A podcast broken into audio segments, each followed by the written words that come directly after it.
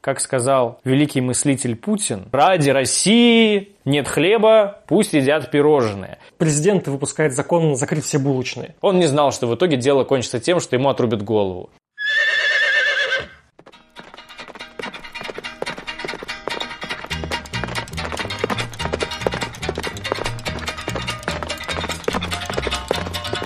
Привет, у микрофона Скептиконь.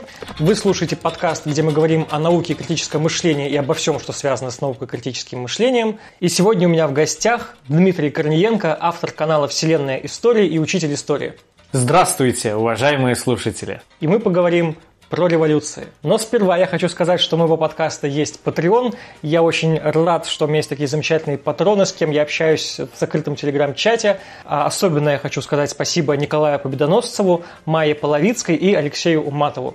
Извините, если у кого-то неправильно поставил ударение фамилии, можете мне написать э, в Телеграме. Я в следующий раз исправлюсь обязательно. Ну а если вы, мой дорогой слушатель, хотите тоже поддержать канал на Патреоне, вы можете это сделать по ссылке в описании. Специально для тех, кто поддерживает подкаст, мы делаем расширенные выпуски. Каждый выпуск становится длиннее на 15-20 минут, где мы с нашим гостем обсуждаем еще какие-то дополнительные вопросы. Ну а теперь к нашей основной теме. Итак, революция. Я сразу хочу сказать, что мы будем говорить о революциях в политическом смысле. Великая Октябрьская революция, Французская революция, что-нибудь такое. То есть не про научно-технические. Или неолитические. Да. Но вначале я хочу сделать небольшой дисклеймер, так как э, сама по себе тема революции это очень такая гигантская, огромная, которую невозможно охватить за час, поэтому э, мы в любом случае не претендуем на какое-то социологическое исследование, и где мы расскажем обо всех причинах всех революций, которые когда-либо случались, но я рассчитываю, что мы хотя бы какие-то общие черточки наметим. И на истину мы тоже не претендуем. Потому что ее нет. Правильно. Итак, вначале нам нужно определиться с терминологией. Что можно назвать революцией? Поскольку мы говорим про политическую революцию, революция – это коренной перелом, изменение какое-то в обществе.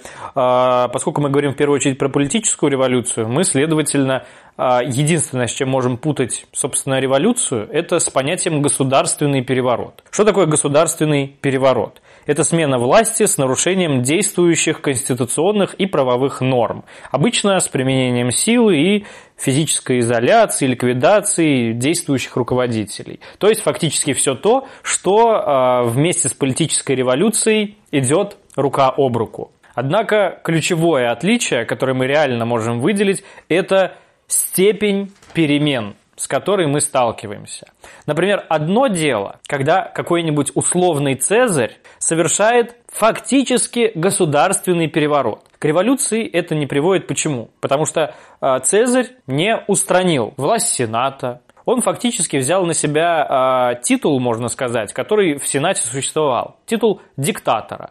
Это особая должность, которая назначалась в экстренных ситуациях. То есть все устои Римской Республики сохранялись. Цезарь не первый император и тому подобное, хотя все мы с вами знаем, и даже в школе проходит там тема Цезарь берет власть в свои руки. Понятное дело, что речь о государственном перевороте. Римская республика кардинально не поменяла ситуацию в стране. И даже Октавиан Август, который у нас первый с вами э, император, мы не говорим о том, что произошла какая-то революция, потому что если все-таки смотреть глубже на ситуацию с Октавианом Августом, то он не уничтожает строй Римской республики. Он просто ну, берет должности основные в свои руки. Потихонечку это происходит. Другое дело, когда мы с вами говорим про Великую Французскую революцию. Там происходит не просто переворот внутри страны, там выходят на передний план новые идеи, когда третье сословие, которое давным-давно ущемлялось, в итоге добивается власти, они выдвигают свои какие-то идеи, их идеалы начинают а, ретранслироваться на другие государства, другие государства пытаются эти идеалы задушить,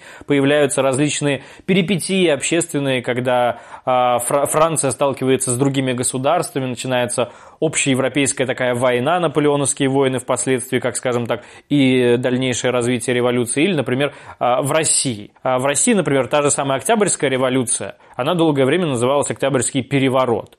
И Сталин в своих статьях писал про переворот. То есть фактически подразумевалось, что случился государственный переворот. Одна там власть сменила другую власть. Но со временем на это стали смотреть иначе, и в историографической традиции, и в целом в общественном сознании закрепилась как Великая Октябрьская революция, потому что она привела к глобальным, действительно ощутимым изменениям. Здесь, как обычно, очень сложно провести границы, как мне кажется. А одно дело, когда мы говорим про какие-то конкретные события, типа вот случилась французская революция. Кстати, я еще от кого-то слышал, от какого-то специалиста по французской истории, уж не помню, как звали. Панасенков?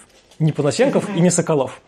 Он говорил, что, в принципе, во французской историографии нету такого термина, как Великая Французская революция. Есть французская революция просто. А Великая – это типа из Советского Союза идет, когда вот мы пытались как бы породниться, что вот там тоже была э, у нас Великая Фра... Октябрьская революция, у них там Великая своя революция была. А, так вот, я сразу услышал такой момент, когда вот ты говоришь, что во Франции там кардинально все поменялось, и с одной стороны, я вроде как бы интуитивно понимаю, что действительно так, с другой стороны, к власти приходит Наполеон, который коронуется как император. А императоры же кругом вообще и в России тогда император был, и в Австрии император.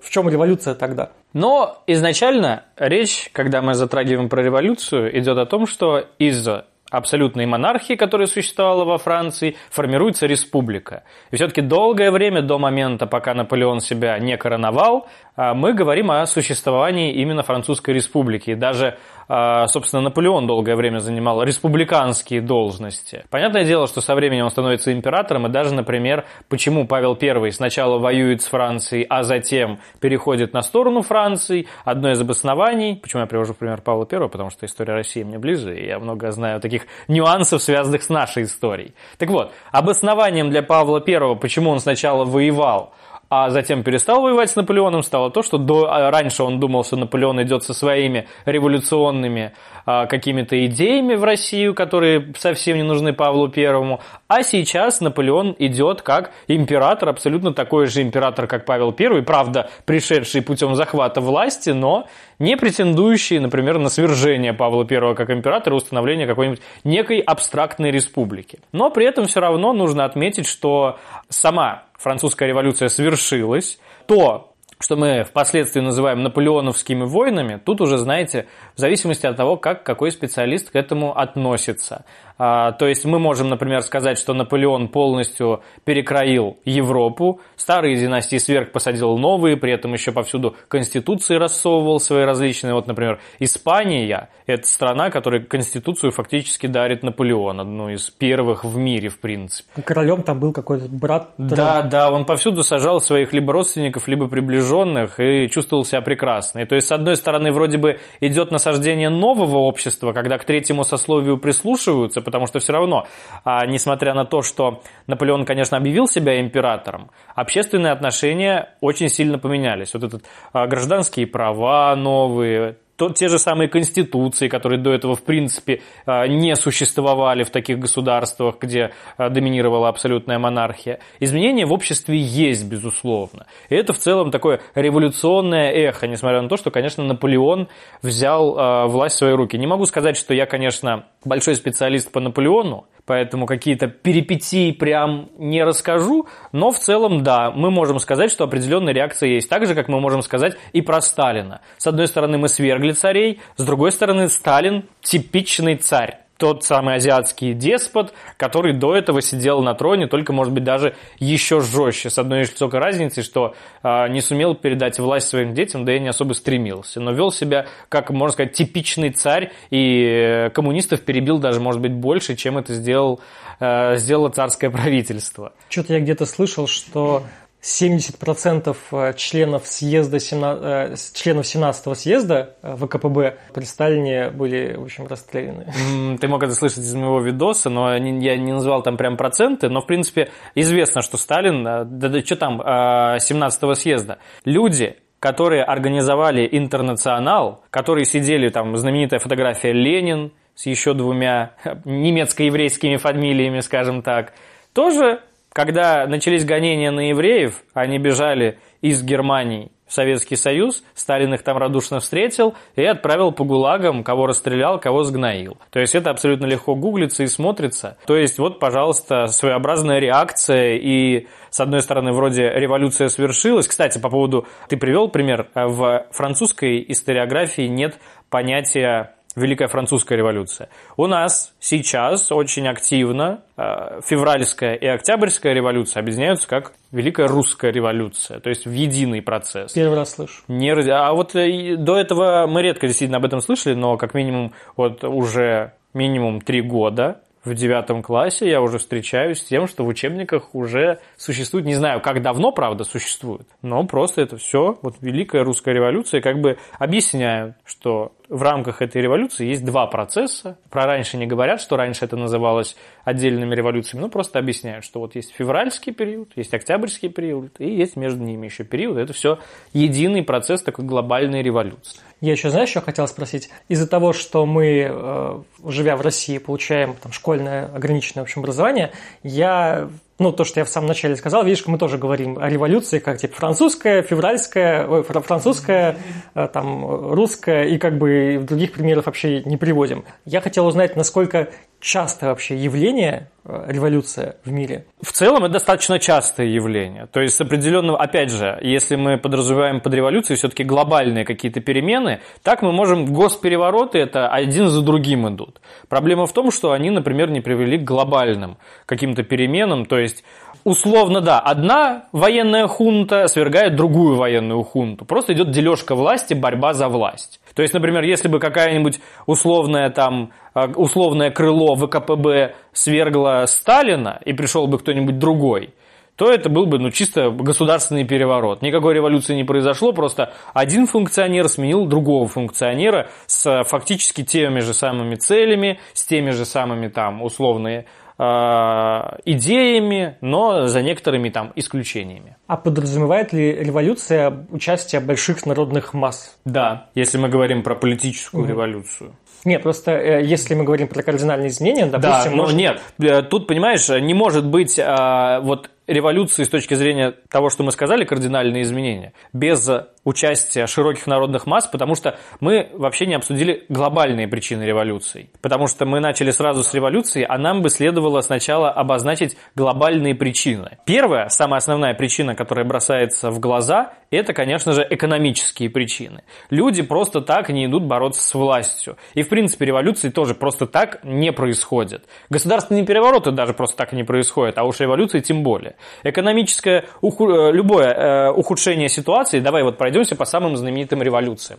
А, революция в Нидерландах. Стала испанская корона откровенно грабить местное население. Сразу век говори, какое чтобы. 1566-1648 года – это длиннющий период, который обозначает, ну там, в периоде вот этой нидерландской революции. То есть почти 100 лет – мы обозначаем как борьбу за независимость. А, экономическая причина. Испанская корона стала грабить местное население откровенно. А, местное население было недовольно ни внешней политикой, а, ни налоговой политикой внутренней. Внешняя политика – это постоянные войны Испании, а Испания, чтобы вы понимали, это Карл V на тот момент, который не только Испанией руководил, Габсбург, и также немецкими землями. Врагов у них, естественно, было много, плюс еще у них зарубежные колонии, вот эти все в Южной Америке э, и Латинской Америке, потому что Мексика, еще Мезоамерика, вот это вот все. И в этой ситуации, естественно, все это э, оплачивают граждане. А одними из самых богатых граждан были голландцы. И с них, естественно, большой спрос. Мало того, что им эти войны вообще не сдались, так еще различные конфликты с Францией, которые вот прямо рядом с ними, конфликты с Англией, которая была одним из ключевых партнеров Голландии. Все это приходит, приводит к ухудшению. Плюс еще налоги огромные. И у тебя ни торговли, ни доходов нормальных из-за налогов. Ты недоволен. А экономические причины какой-нибудь революции, английская революция, 17 век, экономические причины, там, правда, много причин, но мы просто пройдемся по таким, а, экономические причины, то, что а, династия, во-первых, стюардов, мало того, что коррупция при них стала процветать при этой новой династии, так еще, а, чтобы понимали, те, кто более-менее ориентируется, там парламент в Англии существует давно. И, например, а, без разрешения парламента налоги вводить нельзя. Это как бы, с одной стороны, сдерживает налоговую политику какого-нибудь особо любителя вводить новые налоги. С другой стороны, это легитимизирует эти налоги. То есть парламент, как представители вроде бы как народа, поддержали, окей, будем платить, значит, все-таки можно. Вот э, Карл Стюарт, да, первый, он парламент распустил, но затем, с чего, собственно, начинается революция, с долгого так называемого парламента, когда снова попытался Карл а, вести налоги, потому что ему, во-первых, он там войны проигрывал, нужно было платить, плюс еще армию как-то содержать на новые войны. Он собирает сначала короткий парламент, короткий парламент не особо поддерживает все его затеи, он его распускает, потом решил э, так называемый долгий парламент, правда еще не знают никто, что он будет долгим, вводите, давайте налоги. И вроде бы договорились, но вот Карлу Первому не сиделось, и опять, в общем, экономические проблемы, то, что не договорились вот о деньгах, кто кому сколько будет платить.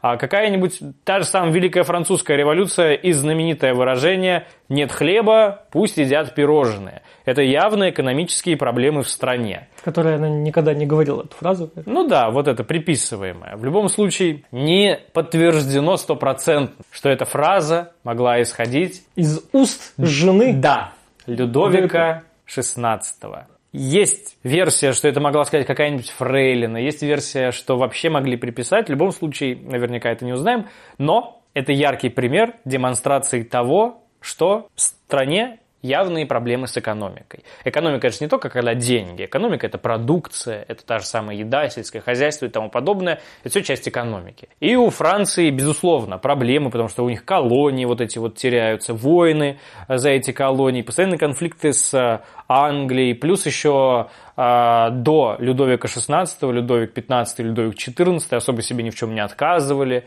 Все это большие проблемы для казны, потому что что такое казна при абсолютной монархии? Это личный карман монарха. Захотел – взял, захотел – не взял, но чаще всего хочется взять, конечно. И идет это, естественно, не на нужды народа какого-то абстрактного, который где-то живет.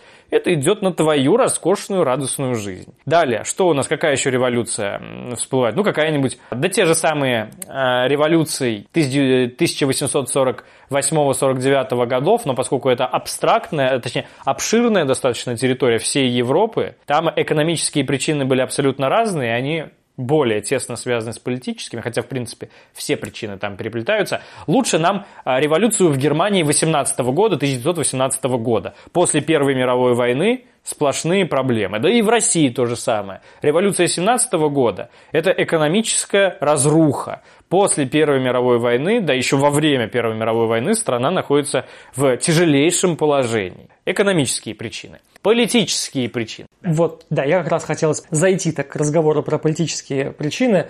Есть просто такое мнение, которое я неоднократно слышал, что экономика важнее политики. Я тебя хочу спросить, согласен ты с этим или не согласен? Я вообще считаю, что все эти сферы крайне тесно связаны, потому что даже когда мы обсуждаем их в школе, там, поскольку я школьный учитель, мне легче на это проецировать, и в первый раз, когда встречаются люди в школе, там отдельно экономическая сфера, отдельно политическая сфера, там социальная, но на самом деле, если реально посмотреть, они все тесно взаимосвязаны. То есть ты не можешь решать экономические проблемы, не обратив внимания на политику. То есть понятное дело, что из политической там конъюнктуры страны, из каких-то политических процессов, они влияют на экономику. То же самое экономика влияет на политические процессы. Яркий пример – это э, нулевые года в России. Дорогая нефть и своеобразная политика, скажем так, укрепление кое-чьей власти и ассоциация с этим человеком там неких вот сытых, условно, годов после 90-х. Другое дело, экономика ухудшается, но все прекрасно понимают, что, помимо прочего, влияет на экономику. Политика государства экономическая, которая не кажется, скажем так, выгодной. Различные авантюры внешнеполитические, которые совершенно невыгодны. То есть это все тесно взаимосвязано. Не может быть политики без экономики. Это если ты там фирма какая-нибудь и живешь абстрактно от всего остального, то есть булочная. У тебя там сегодня покупают булки, завтра не покупают. Это меньше зависит от политики, чем когда в целом мы рассматриваем экономическую ситуацию в стране. Просто может быть какая-то политическая воля, что приходит э, президент и выпускает закон закрыть все булочные. Вот, опять же, тоже. Правда, это уже экстраординарное событие, но такое тоже может быть. Я считаю, что это все тесно связано. И когда люди пытаются выделить какую-то одну сферу, значит, они теряют из виду множество факторов, которые так или иначе влияют на дальнейшее развитие государства. Например, мне трудно даже сейчас придумать какую-то ситуацию, когда только лишь сфокусировавшись на экономике, мы бы могли улучшить ситуацию, не обратившись к политическим процессам. Я это тебя спросил еще потому, что хотел узнать, а были ли какие-то революции, где причины были скорее политические, где люди были недовольны не тем, что у них, условно говоря, в холодильнике пусто, а тем, что там, не знаю, свободы слова нет, политические заключенные, там что-нибудь еще такое. Именно революции мне не приходит на ум, но опять же, тут нужно понимать, мы, когда говорим про революции, мы говорим о свершившихся революциях. Было множество различных попыток э, и возможностей для того, чтобы революции где-то свершились, но они не свершились. И вот когда мы пытаемся сконцентрироваться только на каком-то конкретном моменте, на какой-то конкретной сфере типа экономики, то тогда мы скорее скажем, что у нас не совершилась революция, однако. Я могу вспомнить, например, такой термин э, из истории, как революция цен. Это когда из нового света, когда он только был открыт, стали массово завозить золото и серебро. И оно обесценилось. Можем, но, но эта революция не политическая, не та, которую мы изначально зафиксировали. Это револю... изменение кардинальное. Цена изменилась из-за процессов. Но опять же, можно ли считать завоевание Америки и ее начало эксплуатации политическим каким-то моментом? То есть Кому-то нужна была Америка. Испанцам тем же самым, которые отправили вот туда, спонсировали Колумба. Их, с одной стороны, интересовало и экономическое развитие, с другой стороны, им нужно было как-то угомонить кортесов, которые после того, как изгнали арабов э, с Пиренейского полуострова, теперь им нечем было заниматься. И э, я бы, наверное, не акцентировал только на экономике, потому что политический процесс здесь тоже налицо, и создание там колоний, завоевание индейцев, образование там новых земель – это политика. Ты вначале сказал, вот перечислил экономические причины, что жить стало хуже, налоги, там все такое. Да, я тебя спросил про какие-то политические а, моменты. Я это все веду к тому, что у меня есть субъективное такое ощущение, что если бы власти условные в любой стране, неважно какой, которых там свергли в итоге революции, если бы они знали, что сейчас вот типа произойдет революция, то революции бы не происходили. Поэтому мне кажется, что революция происходит как-то внезапно, что а, есть еще такое, то, что я недавно встречал, может быть, а, люди, скажем так, оппозиционных взглядов а, в современной России, есть вот такое, как будто у них э, предчувствие революции, что вот-вот-вот-вот мы сейчас вот это сделаем, и народ выйдет, или вот-вот сейчас вот это вот случится, и народ выйдет, а что-то как-то никто и не выходит. А если вдруг как-то все выйдут, это будет как-то внезапно. С одной стороны, знаешь, можно сказать, что революции внезапны. С другой стороны, когда ты пытаешься углубиться, то как происходят и совершаются эти революции, внезапными их назвать трудно. Поскольку мы говорим про революции уже постфактум, чаще, когда мы находимся лицом к лицу, есть такое вот выражение хорошее. Лицом к лицу лица не видно. То есть мы уже по факту смотрим, да, вот была революция. Когда она уже давным-давно свершилась, куча процессов прошло, и мы уже можем это исследовать и сказать, да, это вот, окей, революция. Но в моменте это какой-то конфликт, безусловно, или нарастающие долгие противоречия, как, например, долгие противоречия в период а, того же самого а, Людовика XIV, Людовика XV и Людовик XVI, который, помимо всего прочего, еще и как персона оказался гораздо слабее, чем его предшественники, то есть не мог удерживать а, ситуацию под контролем, судя по всему. Но лучше мне а, известная ситуация все-таки с Николаем II, тоже персона. Есть множество источников по нему, но часть из них утверждает, что персона абсолютно слабая по характеру, и фактически им, можно сказать, руководили люди, которые были и ближе к нему по версии некоторых, повторюсь, потому что многие там начнут мне предлагать другие источники, которые нахваливают Николая, говорят, о, царь так всем царям царь. Но это все тоже такое субъективное. Так вот, по поводу того, знали ли, что может произойти революция. Мне кажется, прекрасно осознавали вот в России перед э, Октябрьской той же самой революцией, поскольку уже был пример 1905 года революции. И ситуация усугублялась, усугублялась, и это прекрасно понимали. Но опять же, как случилась революция 1917 года изначально?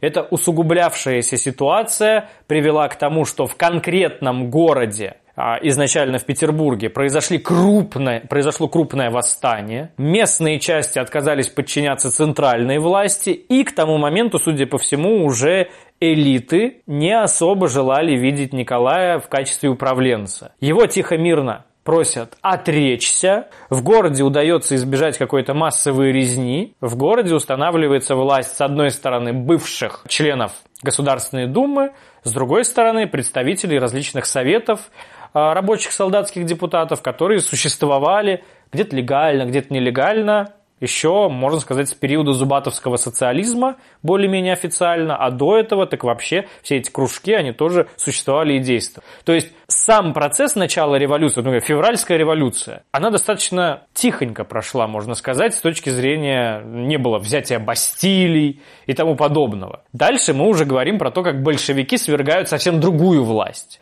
И поэтому там, опять же, с учетом того, что было как минимум, мы знаем с вами, три кризиса временного правительства и тому подобное, они, безусловно, подразумевали, что что-то может случиться. Однако, в отличие от Николая, которого сместили его собственные элиты, там генералы, которые вместе с ним находились, которые его убеждали, типа, дружище, давай все.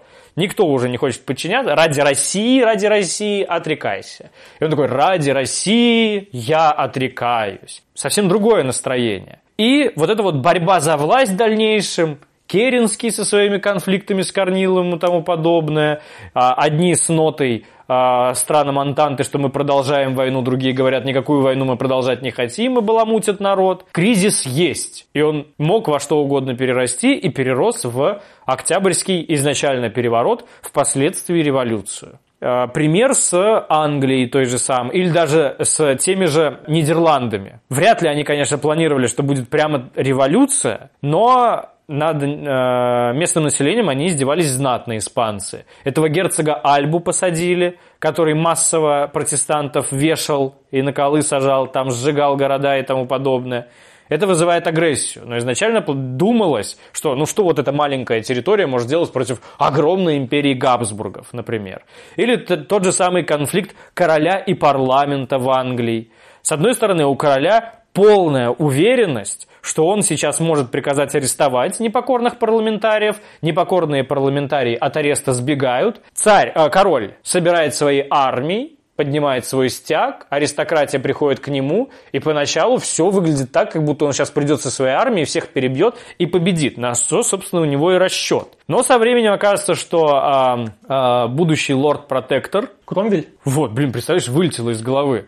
Кромвель может создать абсолютно боеспособную армию из людей, которые до этого мало раньше контактировали с вооружением, потому что кто, например, у короля? У него аристократы, у него лорды, их задача была всегда воевать, заниматься войной. Они более-менее в этом шарят, они и доспехи имеют, все у них для этого подготовлено. И Кромвель, который на новых основаниях собирает армию, типа за заслуги растете по званию, сам прекрасно понимает, э, как общаться с конями, потому что, если не изменяет память, у них там ферма была конная, и поэтому создает боеспособную кавалерию, громит армию короля и умудряются в итоге победить в революции. Предполагали ли они, что может быть революция? Вероятно, да, но не как революция, а как вот, например, королю не нравилось, что парламент ему не подчиняется. Он захотел это задушить. Он не знал, что в итоге дело кончится тем, что ему отрубят голову. Николай II возможно, с одной стороны, хотел пойти на какие-то уступки, но в целом ни от кого не скрывал, что собирается заветы самодержавия сохранять. И меняться никак не хотел. Он вряд ли предполагал, что его приближенные, собственно, уговорят его отречься от престола. А впоследствии большевики, которые свергнут тех, кто свергли Николая, расстреляют его еще. Это он вряд ли предполагал. Какой-нибудь там тот же самый Карл V или Филипп II, которые э, в Нидерландах разожгли весь этот огонь, может быть, они тоже не особо предполагали, что вот эта вот маленькая территория с провинциями окажется такой вот гордой и буйной, и вот почти на столетие устроит им веселые развлекухи. Они думали, может быть, сейчас придем, посадим вот жесткую руку, и эта жесткая рука их выпарит. С другой стороны, чисто теоретически – Какая-то революция могла, может быть, произойти и при Сталине, а, какие-нибудь моменты могли произойти и в других ситуациях. Но вот люди там сыграли либо на опережение, либо абсолютно... Или та же самая, вот на Болотной площади были вот митинги и восстания. Теоретически это могло бы привести к какому-нибудь перевороту, но не привело. Может быть, где-то оппозиционеры не дожали, может быть, где-то власть эффективнее сыграла. И поэтому трудно говорить именно об эффективности борьбы с революцией, поскольку революции реально мы обсуждаем те, которые свершились. А те, которые не свершились, мы изначально не воспринимаем как ситуация, связанная с потенциальной, точнее не потенциальной, ладно, под потенциальную революцию много чего можно подвести, но мы можем какую-нибудь тогда национально-освободительную революцию в Польше вспомнить, которая не удалась в период Российской империи. В твоих ответах я нащупал почву для следующего вопроса. Есть такое ощущение, опять же, что революции а, одной из э, не то что причин, а, скажем так, необходимых оснований часто называют а, смену мышления людей. Вот, значит, э, наши деды там жили так, отцы жили так, а дети уже жить так не хотят. То есть вроде как власть привыкла, что сохраняет типа верность традициям, что вот всегда так жили и сейчас тоже так будем. А люди уже как бы сменились, они уже другие, они говорят, а мы так не хотим. И если вот этого ресурса, условно говоря, нет, то э, революция вроде как и не случится. Мне трудно сказать, случится или не случится, однако я могу вот под этот факт, как минимум, если уж не э, утвердить, то подогнать моменты с теми же революциями, которые я тебе перечислил. Ну да, вот смотри, вот если берем опять же нашу любимую Россию, там 17-18 год, что марксистские всякие кружки, они же в России существовали как минимум с того момента, как Маркс написал «Капитал». И что сами вот эти взгляды левые среди какой-то интеллигентной прогрессивной молодежи, они были довольно популярны. И можно было предположить, что как-то все это во что-то выльется. Я даже пойду раньше, чем Россия. Революция в Нидерландах. Это зарождение протестантизма и вот эти протестанты, которые фактически вступили в конфликт с католиками. Идеологически абсолютно тоже конфликт, когда протестанты по-другому уже совсем смотрели на религию и на взаимоотношения там э, человек-церковь. Испанцы были католиками заядлыми, которые считали, что все должны быть католиками, и вот этих протестантов нужно вообще сжечь. Собственно, революция – в Нидерландах начинается с того, что протестанты стали грабить католические храмы. Революция в той же самой Америке, которая, когда они освобождаются от Великобритании. Борьба этих штатов 13 против владычества а, короля с одной стороны – там не могу сказать, что произошло прям кардинальное изменение отношений, но в целом мы говорим про то, что идеология переселенцев, людей, которые вроде живут под королевской властью, но уже в совершенно других условиях. Совершенно уже аристократии как таковой нет. Люди приходят к успеху другими совершенно путями, своим трудом, э, авторитет как-то зарабатывают уже не потому, что они родились в семье аристократов, то, что сумели разбогатеть, потому что, там, я не знаю, какую-то пользу принесли вот этим штатам. И вот эти штаты впоследствии, после того, как свергли короля, жили как республика, а не как новая какая-то монархия. Тоже новые взгляды на ситуацию. Революция во Франции – это изменение положения третьего сословия. Третье сословие – это, ну, можно сказать, буржуазия. Грубо говоря, это люди, которые вышли там из купцов, каких-нибудь фермеров а, особо предприимчивых, люди, которые разбогатели, стали там вкладывать в новые какие-то мануфактуры, даже заводики впоследствии и тому подобное, но при этом, поскольку они не были ни аристократами, ни церковниками, никакой политической власти у них не было. Хотя при этом они уже занимали достаточно влиятельные позиции. Они были богаты, они могли владеть многими землями и даже со многими аристократами тягаться в своем влиянии. Не то что на равных, выше их стоять, но при этом властью не обладали совершенно. А это новое фактически условие, это но, новая прослойка общества, которая желает быть услышанной. А рычагов, где эта прослойка общества может быть услышана? Нет, поскольку законодательство, чтобы понимали зрители, в период Средневековья, нового времени, раннего, до особенно французской революции, оно было построено все-таки еще на, скажем так, традиционных столпах прошлого, когда вот есть аристократ, у него есть права, есть церковники, у них есть права, а есть челядь, и до этого как бы не планировалось, что челядь может разбогатеть. Но вот эта челядь разбогатела на торговле, там еще как-то, неважно. Но при этом пока еще не предусмотрено, что эту челюсть мы будем о чем-то спрашивать и будем с ней советоваться. Деньги у нее брать можно. А вот интересоваться, как дальше государство строить? Нет. И вот это вот недовольное третье сословие, которое впоследствии еще взбунтуется во многих других странах после Франции, оно фактически новые идеи, которые хотят ворваться. В России даже до марксистского кружка мы можем говорить о том, что тоже своеобразное и третье сословие, а, и те же самые рабочие, они хотят перемен. Но не обязательно эти перемены, это потом, уже, конечно, в Октябрьскую революцию мы говорим, да, побеждают вот эти идеи. Но вот в революцию пятого года мы не можем сказать, что побеждают идеи именно Маркса. У нас было революционное народничество и тому подобное. Это тоже формирование еще в XIX веке, до того, как появляются оформленные марксистские кружки, те же самые самые народники и тому подобное, когда меняется отношение к власти. Горожане хотят конституции, своего представительства, потому что в России нет ни дум каких-то, есть максимум земства. И то в рамках этих земств очень ограничены права других каких-то категорий, помимо уже более-менее там авторитетных, аристократичных, опять же, земства, они могут влиять на ситуацию в рамках, собственно, своей земли. А на государственном уровне все еще монополия царской власти и его приближенных, что не устраивает это новое население, которое хочет новых для себя прав. А, смотри, а мне представляется, что революции, как правило, случаются в авторитарных странах в той или иной степени. Из этого можно найти какие-то определенные исключения. Мы сейчас там, я думаю, затронем как-то этот момент. А я имею в виду, что ты сказал, там третье сословие. У них появились какие-то интересы, какая-то политическая воля. Если бы это была, допустим, какая-нибудь страна демократическая, где власть избирается, то они могли сколько-то поколений их, значит, власть особо не интересовала, а тут они, значит, пришли и проголосовали и стали тоже как-то принять какие-то решения. А когда речь идет об авторитарной стране, там просто нет рычагов влияния особо на власть, кроме как э, выйти там на митинг, не послушали, выйти там на третий митинг, на четвертый, а потом, не знаю, виллу взять. И если бы был вот этот механизм передачи власти, там, смены власти, является ли это защитой от э, революций в какой-то степени или нет?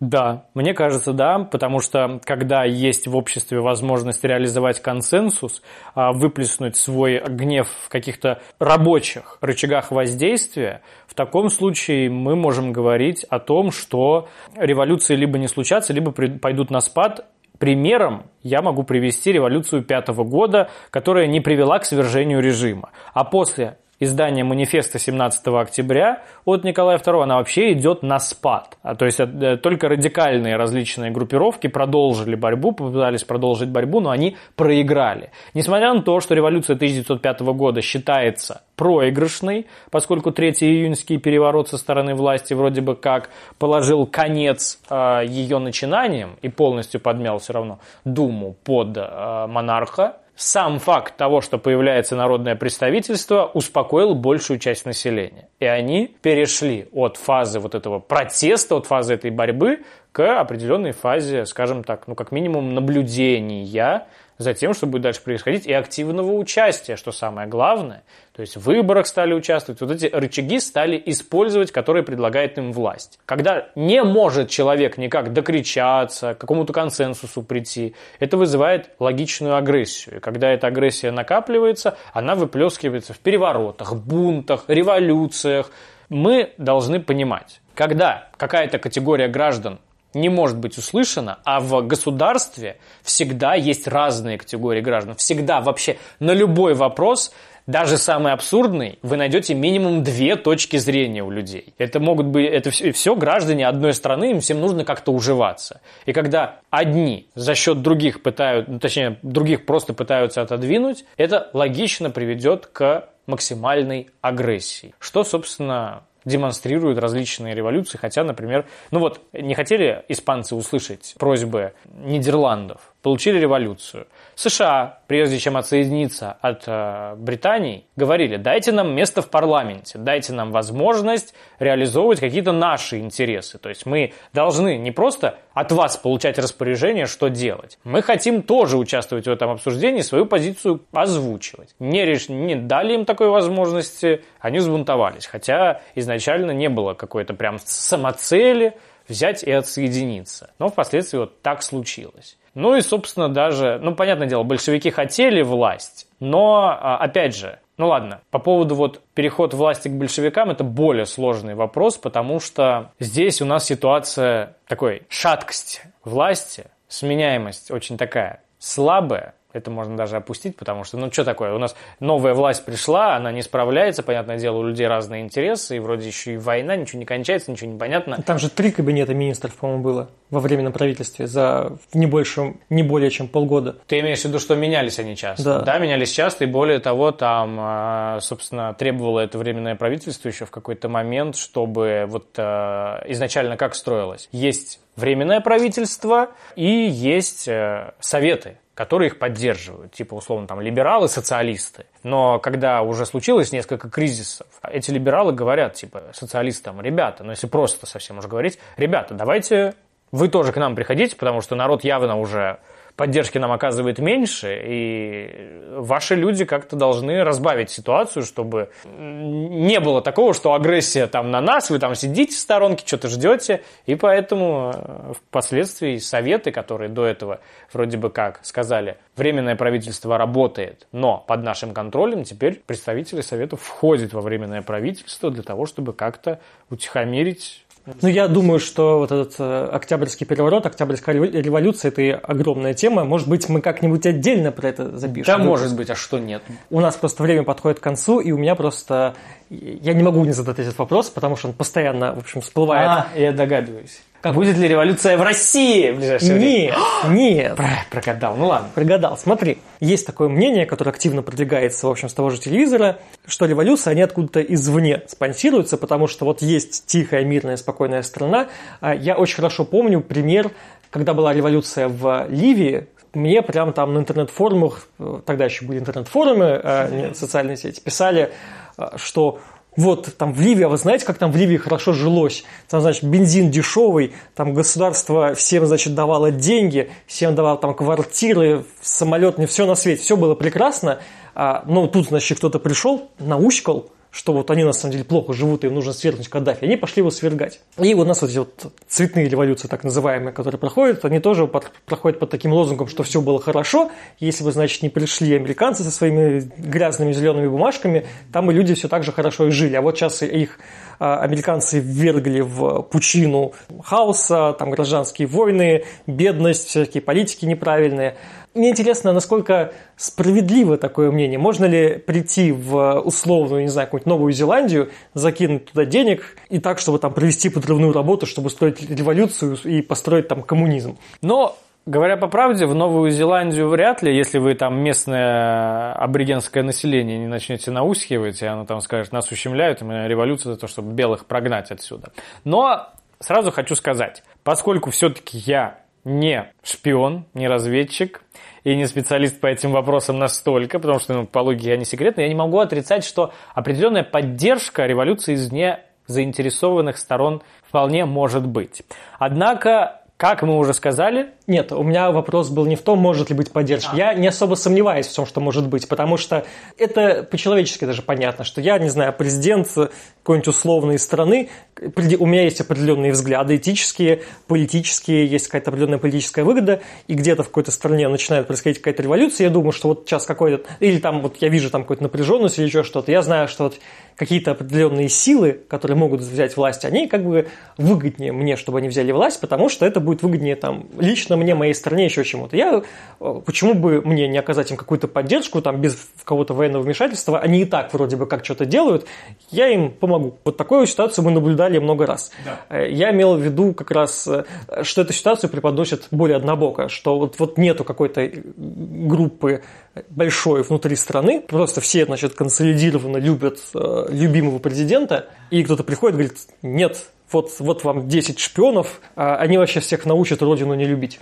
Но нет, э эта ситуация, конечно, полный бред, потому что, ну, вряд ли люди могут вот так взять и привести в пример страну, а, где революция произошла вот именно по, таким, по такому сценарию. Опять же, мне как гражданину все-таки России, как человеку, который имеет все-таки больше понимания о наших реалиях, трудно говорить про другие страны, потому что, а, чтобы вы понимали, когда про какие-то вопросы я говорю, мне обычно люди привозят пример, бывает э, какие-то страны, типа вот там так произошло, а ты говоришь, что так быть не может. И при этом люди, зная какой-то факт из истории этой страны, упускают множество других событий, которые происходили одновременно с этим фактом, просто они не дочитали до них, там, не доинтересовались, в общем, сконцентрировались на конкретном моменте. И, к примеру, мне, как не гражданину той же самой Украины, хотя там, ну, а, вот в последнее время это, наверное, государственный переворот произошел, никакая не революция, а Майдан, когда 2014 год и тому подобное, трудно анализировать, хотя именно вот это событие ключевое, когда особенно наша пропаганда рассказывала, вот американцы приезжают, вот они там спонсируют.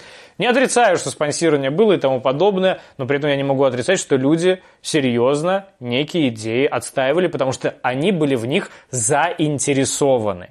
Нельзя просто так людей, которые не заинтересованы в чем-то, взять и поднять, типа, ребята, бегите. Либо каждому стоять и платить, типа, сейчас вот я тебе заплачу, ты выходишь и митингуешь. И то не факт, что пойдут. Как Абсолютно бы. верно. Кинут еще на деньги, убегут куда и кто-то проверять будет. Еще и сдадут тебя куда надо, еще больше заработают. Может Это ж можно привести в пример, а, если я не ошибаюсь, того же Ленина, например, что вроде как ему Германия дала денег, а он кинул Германию Можно и так сказать, на самом деле, и при этом мы не можем отрицать, э, ни в коем случае мы не можем отрицать, что Ленин, партия в целом, откуда-то деньги получала. Это однозначно у них какие-то вливания были. Нельзя точно оценить, поскольку документов не сохранилось, насколько они были крупные и тому подобное. Ленин это не на энтузиазме народа вот совершил. Это само собой разумеющееся. Но в любом случае мы не можем... То есть, э, если вы пытаетесь вложиться просто, вот типа сейчас мы отспонсируем там на Новую Зеландию, условная Россия, на условную Новую Зеландию сейчас скинет денег, там 300 миллиардов долларов революцию вершите. Это пустейшая трата денег будет, потому что революция из того, что деньги с неба посыпятся, явно не случится. Новозеландцы, просто получив эти деньги, станут жить лучше, помашут флажками, скажут «У, революционизируем», и останутся дома. Поэтому, когда нет заинтересованных действительно кругов, когда у людей нет интереса что-то совершать, когда у них нет настроения что-то совершать, это абсолютно бессмысленная трата денег на какие-то там перевороты, которые ну, не совершатся сами собой. Тем более куча примеров, когда революции действительно совершались на энтузиазме. Трудно обвинить тех же самых голландцев в том, что их, ну кто их спонсировал? Англичане, они по-любому могли им и наемников скидывать, и оружие, но как бы спонсировать конкретно, чтобы